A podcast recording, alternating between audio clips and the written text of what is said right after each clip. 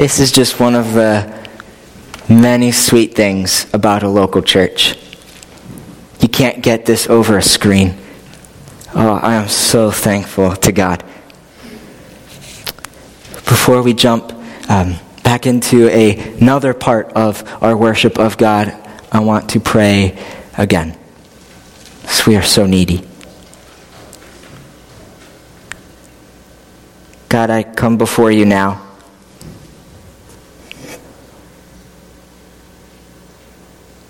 The glorious, eternal God. We are so needy. And you are so good.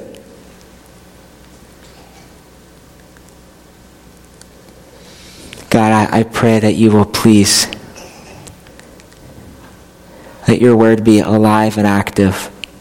Fill me with your spirit. Holy Spirit, I pray you'll be working this morning, convicting, encouraging, teaching, challenging, doing what only you can do. Oh my goodness, God, I need you.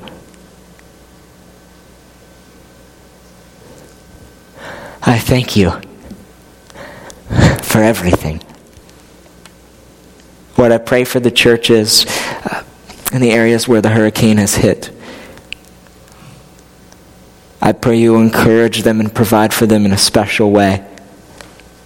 This hurricane has come under your watchful eye and gracious hand for a reason, and I, I pray that people will come to know you.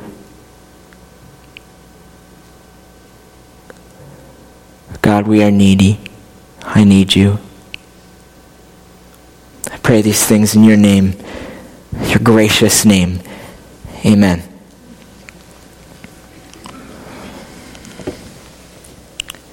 As you talk to people, or at least as I've been talking to people recently, generally, everyone's kind of worried and scared about the future for like a million different reasons. We could stand here and go back and forth on why that might be the case. But people are very worried, nervous, scared. What's the next year going to look like? The next five, the next ten? There's kind of an uneasiness. Have you felt it in your own heart or where you work or in your family or just friends and around? There's, there's kind of an uneasiness. I'm thinking probably if you are someone with kids, you're probably very uneasy. Like, what's this going to look like when they're my age? New Life Church. It is a worrying, uneasy time, but it's a time to stand out. Maybe more than we've had opportunities in the past in this country. Like, we have an opportunity to be a strong, unmovable tree in a forest full of swaying, uprooted trees. We can help people see God is good. And think about it. If there's a lot of uneasiness, a lot of worry, what would help people see there's something different about you that what, what could help people see God is good. In the midst of uneasiness and worry, I think it's a confident trust in God. Like I don't know if you've ever been in a situation where people are panicking and there's one person that's calm and collected. It is like a it's like a breath of fresh air. We can be that way in the midst of all this uneasiness and fear and worry. Like we can help people see how good God is. And today in the psalm that we're going to be looking at, we're going to see how this is possible. How do we help people see how good God is? We confidently cling to God even in distress. How do we stand out confidently cling to God even in distress. We're going to be in Psalm chapter 4. I would encourage you, if you have a Bible or someone has one next to you, I would encourage you to open it. It will be up there on the screen. This is Psalm chapter 4, verse 1. Answer me when I call, God who vindicates me. You freed me from affliction. Be gracious to me and hear my prayer. How long, exalted ones, will my honor be insulted? How long will you love what is worthless and pursue a lie? Know that the Lord has set apart the faithful for himself. The Lord will hear when I call to him. Be angry and do not sin. On your bed, reflect in your heart and be still. Offer sacrifices in righteousness and trust in the Lord. Many are asking, Who can show us anything good? Let the light of your face shine on us, Lord. You have put more joy in my heart than they have when their grain and new wine abound. I will both lie down and sleep in peace, for you alone, Lord, make me live in safety. Oh, how beautiful a psalm. I love this one. So, real quick, David is writing this, as you can probably tell, in the midst of distress. It's kind of all throughout, sprinkled throughout these eight verses. Now, oftentimes Psalm 4 is connected to Psalm 3. And if you have your Bible, you can look over. David wrote Psalm 3 when he was fleeing from his son Absalom. So, David was in distress because his own son was coming after him. Let alone the, like, his life is threatened, his kingdom is threatened. Like, just push that aside for a moment. His own son is coming against him. Talk about distress. This is where David is, is writing here, connected to Psalm 3. He is fleeing from his own son. And look how he starts out Answer me when I call. Something that is so evident, like all throughout these first, or the whole eight verses, is that David trusts God. Like he's confidently clinging, like trusting, holding on to God in distress. We see it here. And just the first part answer me when I call. If David did not trust God, he wouldn't be asking God to answer his prayers. Like, if you don't trust someone, you're not going to ask them usually. But David trusts God. He's asking, Answer me when I call. And if you notice something else in these eight verses, David is always turning his eyes upward to heaven. He's always turning his eyes to who God is. And just as a real quick aside, you got to do this. One of the sweetest things in my prayer life has been when not only do I pour out my heart to God, but I take a step back and I turn my eyes to heaven and I reflect on who God is, what He's done, and what He's promised. I, I will go to God. God, you got to help me. And then I turn my eyes to heaven. You've promised to help me. You've helped me before. Your Holy Spirit indwells in me. You are with me. Like David is always turning his eyes to heaven. And you got to do this. Like pour out your hearts and then go to what does God say? Who is He? I mean, that's what David is doing all throughout this psalm. Look what he says about God. Just in this first verse, he says a lot. He says, uh, God is the one who vindicates. God is the one who frees. God is gracious. God hears us. Like in one verse, he's turning his eyes up to heaven over and over and over again. So I just want to unpack these eight verses and look at David's trust, how he clung to God even in distress. So look at this first part God who vindicates me. So this word vindication means when a wrong is made right. The wrong, the evil, the injustice is punished, and those who were right or had the injustice uh, put against them, they are made right. They are lifted up. They are exalted. They are rewarded. Now think about David. His entire life, he was facing injustice, wrong, slander, lies, attacks. So he is saying, God who vindicates me. This is good news. Because this might be one of the reasons we struggle to trust God. You see evil and injustice personally or around you, and you want to see it ended and you want to see it made right, but you don't. And you take a step back. Where's God? Why isn't He showing up and helping me here? This person I love, why isn't God showing up and helping them here? You look around and you see all sorts of evil and justice. Why isn't God showing up and making things right? God who vindicates me. Or sometimes it says the God of righteousness. Like, take a step back. God is righteous absolutely right and true. He's never changing.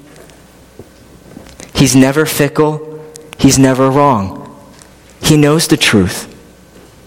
He knows what is right. He sees what has been done against you, and He will deal with it.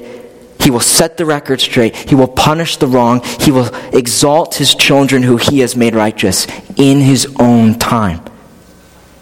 I think about Christians around the world who are losing everything for their faith. This verse is sometimes probably the only thing they can cling to. Lord, this injustice, it's not going to be made right until I stare you in the face one day. Think about the Christians around the world who lose their homes, their families, their jobs, their own lives. Think about them, like David saying, crying out, God who vindicates me, God who punishes evil and injustice. Like, what about you? Have you ever s- suffered taunting, slander, gossip, or loss of relationship because you stood up for what God says? Maybe from a spouse, a family member, a child, or your, your own child. He will vindicate you. He will reward you. Your righteousness will not go unnoticed. The wrong will be made right. Have you ever suffered abuse, hurt, or deep wounds unjustly? Take heart. The God we worship is a God who vindicates his children. Evil does not go unnoticed. He will punish evil, he will make things right. Listen, it might feel like in your moment of crisis, God has turned a blind eye. He doesn't care. He's looked away. But it's not true. He will vindicate you. And real quick, before we move on from this, I think it's probably worth giving a warning. Because I could see some people saying, that's right. People are slandering me. People are coming against me, and God will make things right. I could see some ungodly people saying that against people who are trying to call them to righteousness. God vindicating means he will deal with the ungodly and the guilty. So, New Life Church, you better make sure you're on the right side, or this should be a terrifying verse for you. Your evil, your injustice, your abuse, your sin will not go unnoticed it will be dealt with. He is a God of justice. And I am so thankful because you look everywhere. Tell me what nation is not corrupt and unjust? There is none. We, Christian, are waiting for a day when the one who is just will make all things right again. Personally, he will do that. David in the light of injustice and evil against his own, like his own son was doing this against him. He trusted God. Is going to make things right. The God who vindicates me. God is true. Look at the next verse. Or not the next verse, the next part. You freed me from affliction or distress. Think about our normal response when there's affliction or distress. The normal response is panic, and we usually have to learn how to control that. How do we know that? As kids, like if you were if you turn the lights out on kids and not expecting it, they just panic. They're in complete distress. Even when they know the lights are going to be turned off for some reason, they're still panicking and in distress. That's just our natural response. And when we're in distress, like it might be someone coming against you, it might be someone leaving you, it might be deep wounds. I mean, you could go down the list. We might cling to the wrong things to find freedom and help from our distress, like grasping at straws, anything to help us, or we might try to ignore it, or we might take this, this distress and we lash out, we vent because we don't know what else to do with what we're feeling. And David here is saying, You have freed me from distress. And friend, God can do that. He could remove what is causing distress. He can rescue you. He can give you peace. But we know for a fact that one day, when we stand before Jesus, we will be able to say, Free, free, I am free.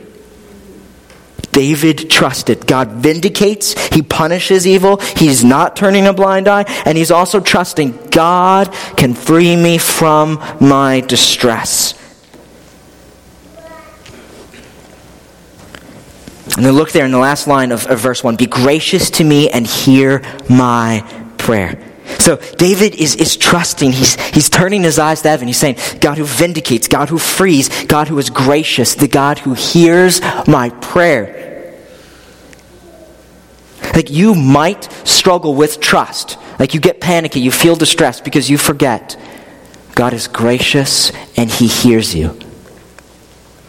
I love this is one pastor uh, wrote, There is more mercy in Christ than sin in you.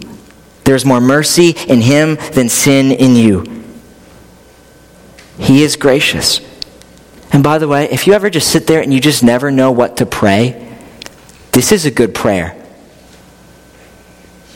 Be gracious to me and hear my prayer.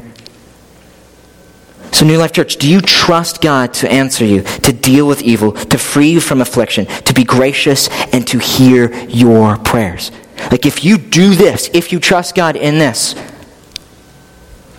will you not stand out from everyone else worrying, panicking, in distress? You will stand out, friend.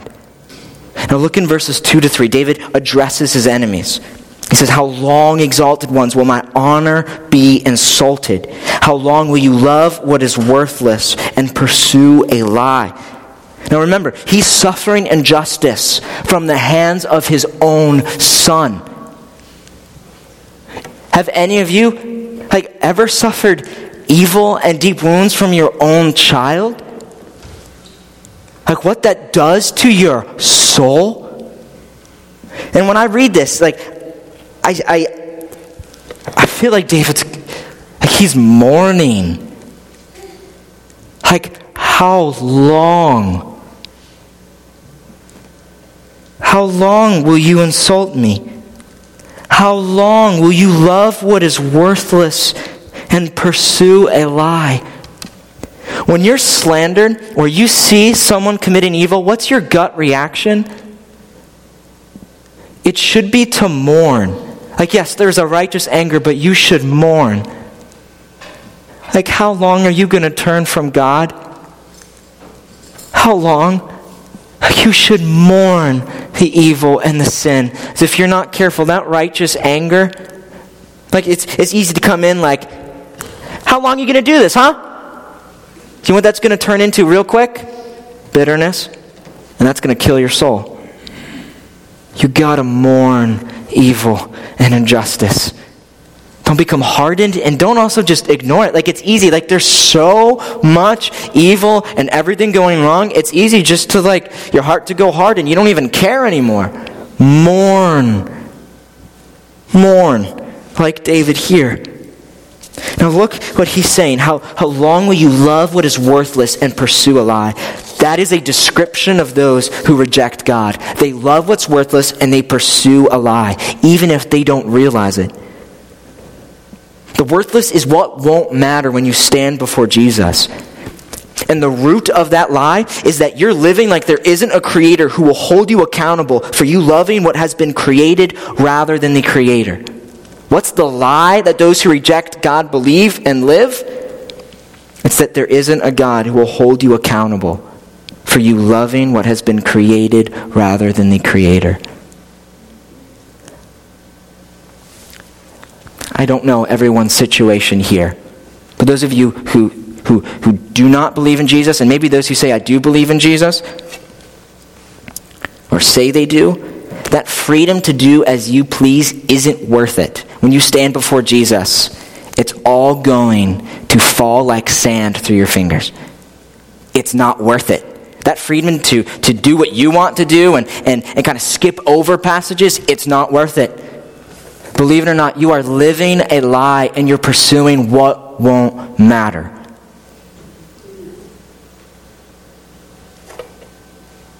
That's what it looks like to reject what God has said. Pursuing what's worthless and living a lie.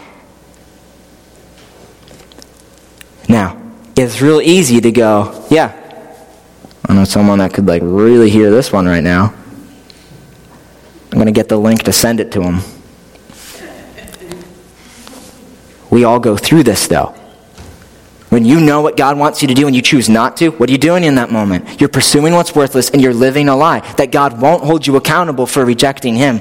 We all do it. We all do it. But see how David contrasts the, those who are pursuing a lie and pursuing what's worthless with those who know God. Look at verse 3. Know that the Lord has set apart the faithful for himself. The Lord will hear when I call to him. I love David's faith. Like when like he's, he's talking to his enemies right now. And he's saying, The Lord set apart the faithful for himself. He's going to hear me when I call. I think of um, like the cliche in a lot of movies where like the sidekick is captured and he's like tied up and he's like, you know, Batman's going to come save me. Like he's just like oddly confident about that. It's like, I don't know, man. You're like hanging above sharks right now. I don't really know if that's going to happen. And then Batman swoops in and saves him, right? Like this, this confident trust that doesn't make sense. That, that's David right now, right? In the face of his enemies, of his own son coming against him. What's he saying? The Lord sets apart the faithful. He hears me when I call. Notice how David's trust is not based on himself. It's based on God who sets apart the faithful. And that this like this just this little part that David's writing explains what God has been doing throughout all of history. Throughout all of history, God is calling and choosing and setting apart people to live for Him. I mean, that's what it means to be saved. That's what God did through the Israelites. That's what God is doing now in the church. He's calling people, choosing them, setting them apart to be faithful for Himself. Like John 6 44 kind of points to this. He says, No one can come to me unless the Father who sent me draws him, and I will raise him up on the last day. John 6 44. God is the one who sets apart, who calls, who saves, and he does it so we'll be faithful for him, which, real quick, by the way, means your life is not your own. Which is why it's pursuing what's worthless and living a lie when you say, I don't want to do what you say here. I'm going to do what I want to do. We have been saved, called, chosen, set apart to be faithful. I, I, I, just I love David's confidence here. And I know sometimes I can find myself panicking when it feels like God doesn't hear me when I'm calling to him. Right? Like I'm sitting in my room, like trying to pray, and it feels like God is nowhere to be found. It's easy to kind of panic and feel distressed. Like, God, where are you? Did I do something wrong? Like, what's wrong? But I love David's confidence. Like, he will hear me. Whether you feel like God is close or not, he will hear you if you know Jesus. He is near to those who call on him. He hears those who have been set apart to be faithful. And by the way, real quick, this is just total little rabbit hole. The Bible talks about how there are times where God will choose not to hear his children when they are in unrepentant sin. So, for example, in one of the Peters, he says, for husbands who are harsh towards their wives, God will choose to not hear them. God has set us apart to be faithful. And he takes that faithfulness seriously. And him choosing not to hear, not to draw close, is God's mercy and grace because he's, he's trying to, to prick and prod. Bring us to a place where, like, wait, what's wrong? Why don't I feel close to God? To inspect our hearts and realize, oh my goodness, I'm not following this.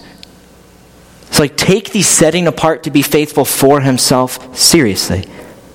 But no, God is gracious. And when you call out to Him, God, I can't believe I've been living this way. I've been pursuing what's worthless. I've been living a lie. Forgive me.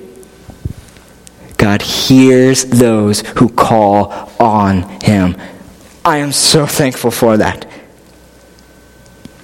Now look at David's instructions in verse 4 to verse 5. Be angry and do not sin. On your bed, reflect in your heart.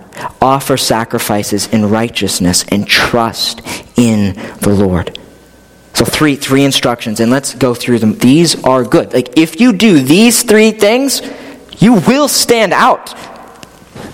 Look at this. Be angry and do not sin.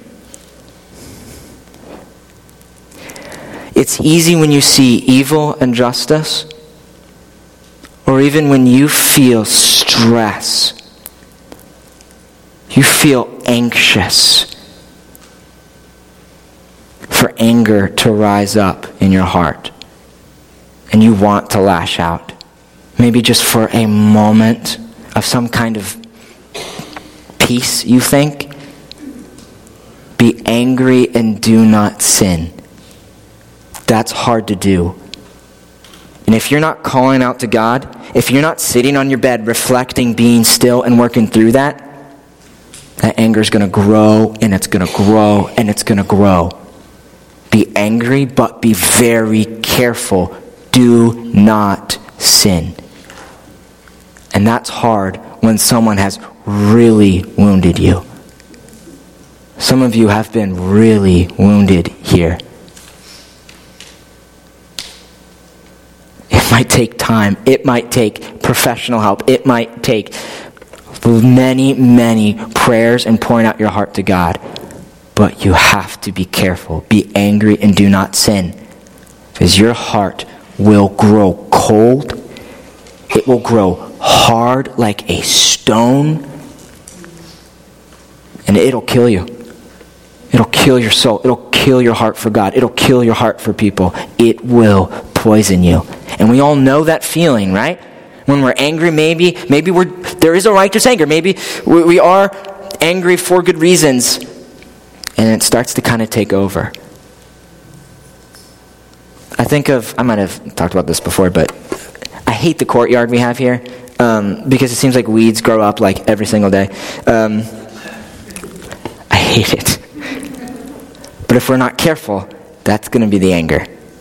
That's going to be the unresolved worries and anxieties and stresses. It's going to build up and it's going to kill you. It's going to keep growing back over and over and over again. You have to be very careful, friend. Be angry, don't sin.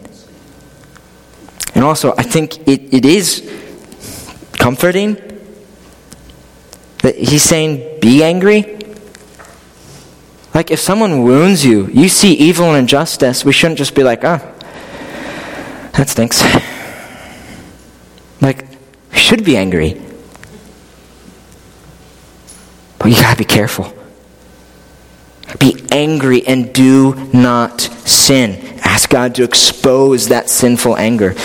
Be on your bed and reflect in your heart and be still. Like we've gotten really good at making it easy to avoid all reflection and all stillness. We've gotten really good at making it so we don't have to reflect. I find this in my own heart. Feeling anxious, what do I got to do?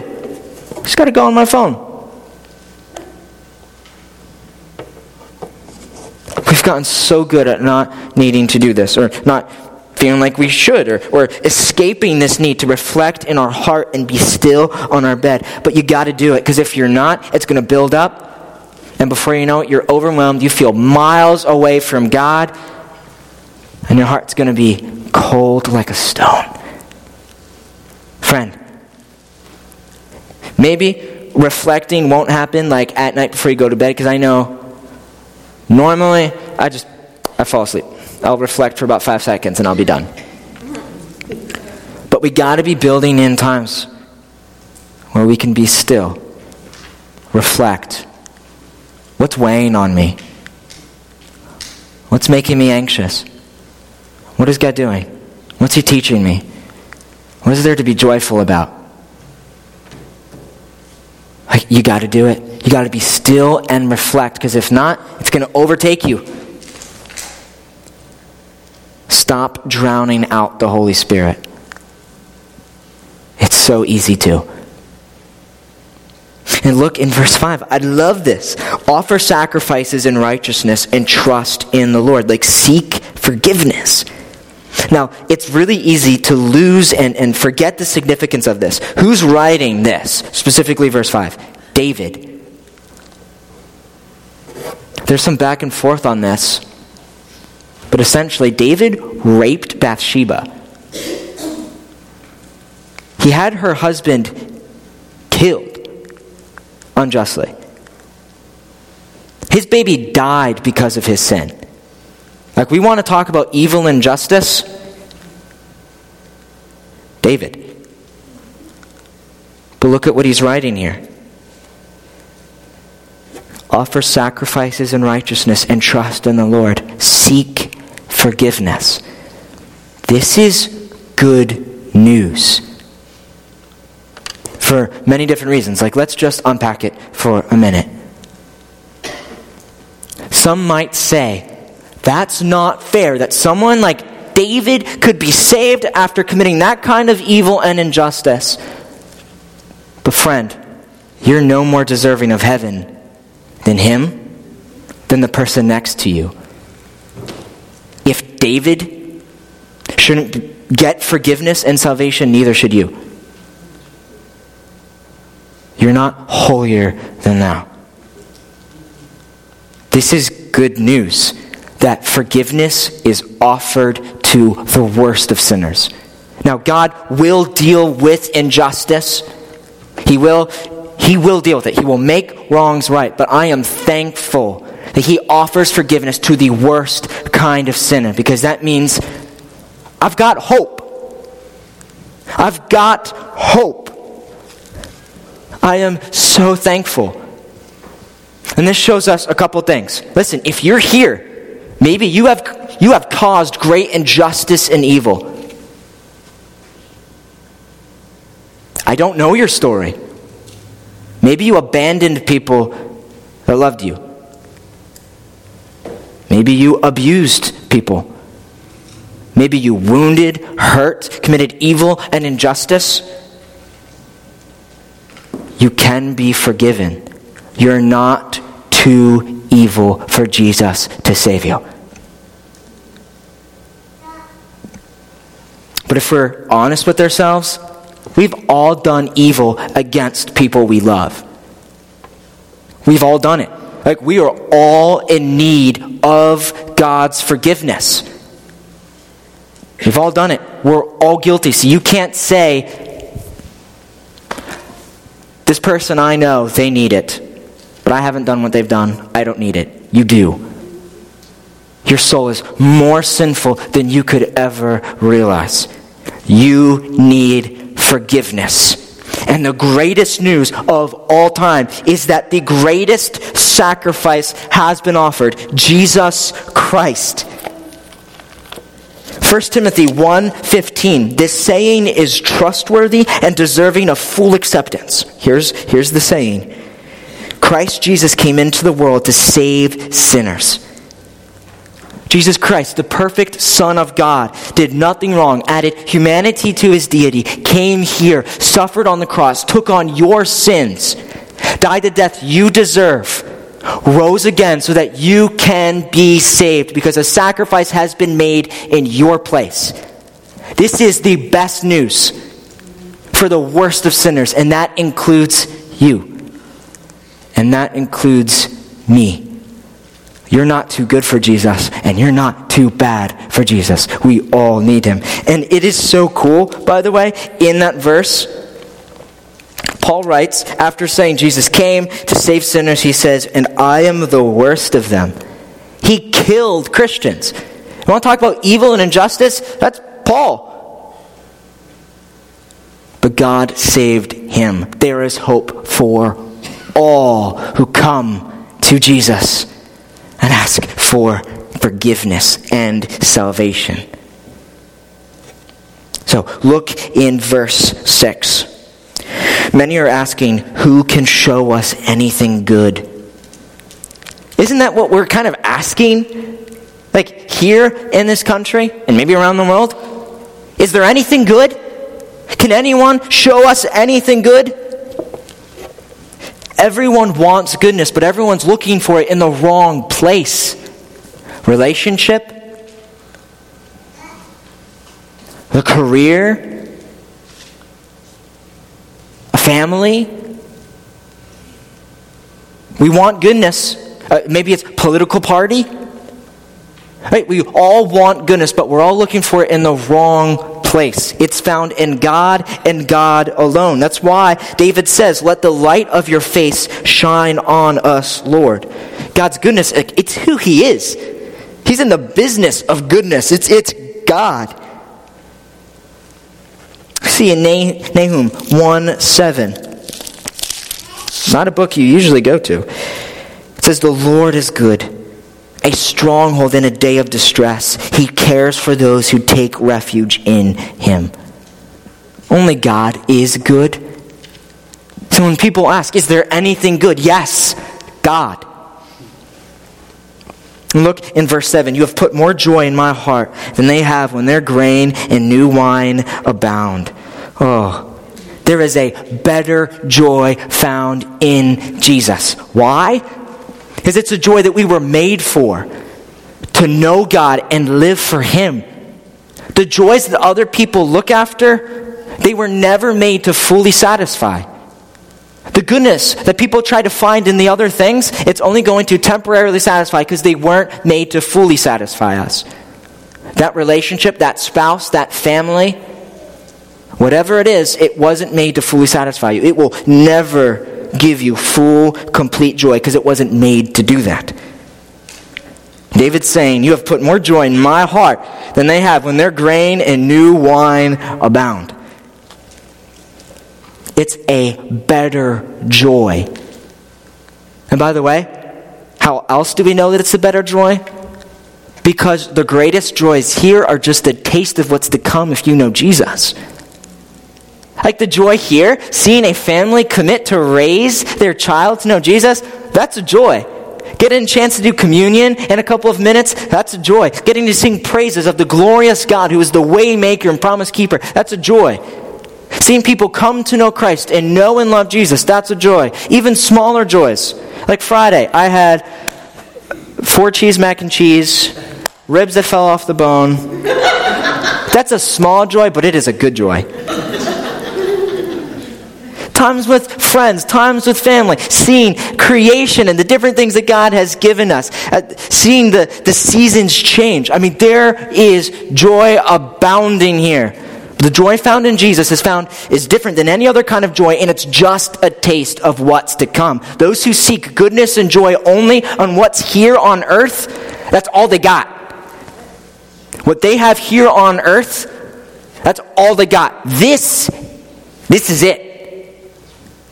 David is saying, I have more joy than those whose wine and grain abound.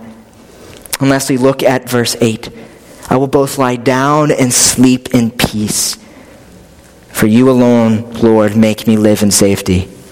David was not ignorant nor naive. Like, he wasn't saying, God's always going to keep me safe.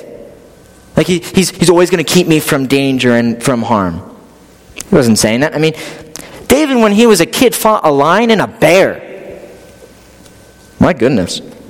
He fought thousands of enemies. His own son is coming against him. Like, David knew, no, there's, there's threats, there's danger. But he knew this safety came from God alone.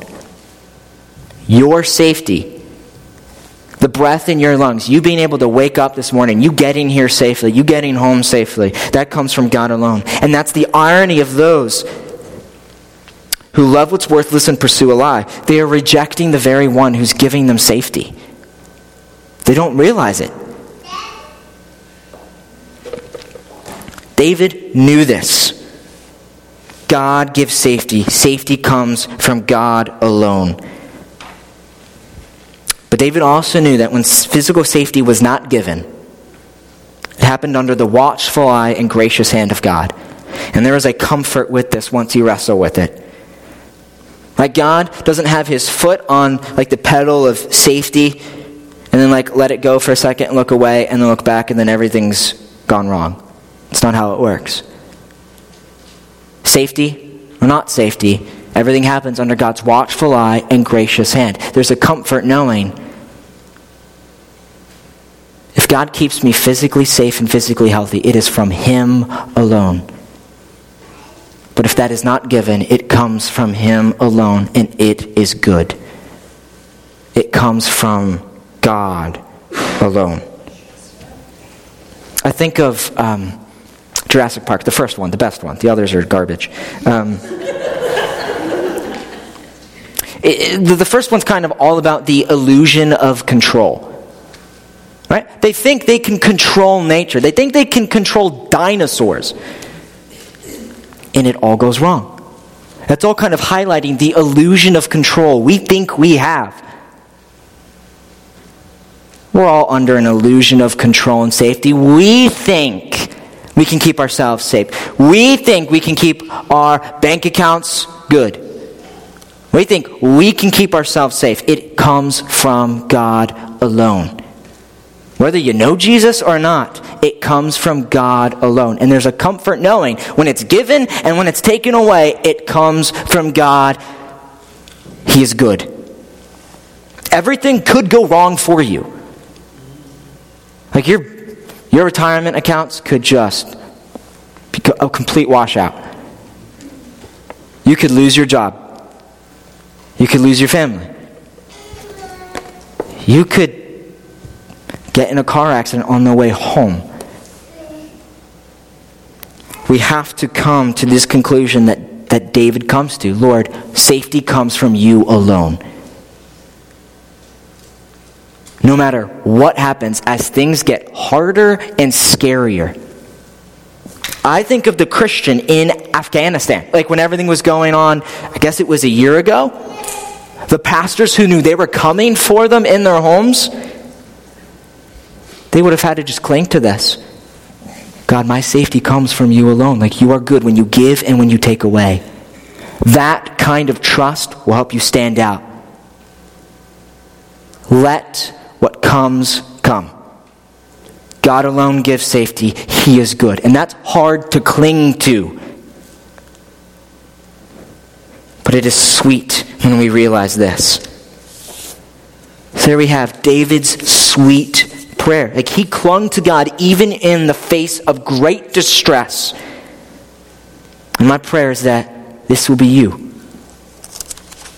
I think of Jeremiah 17, 7 to 8.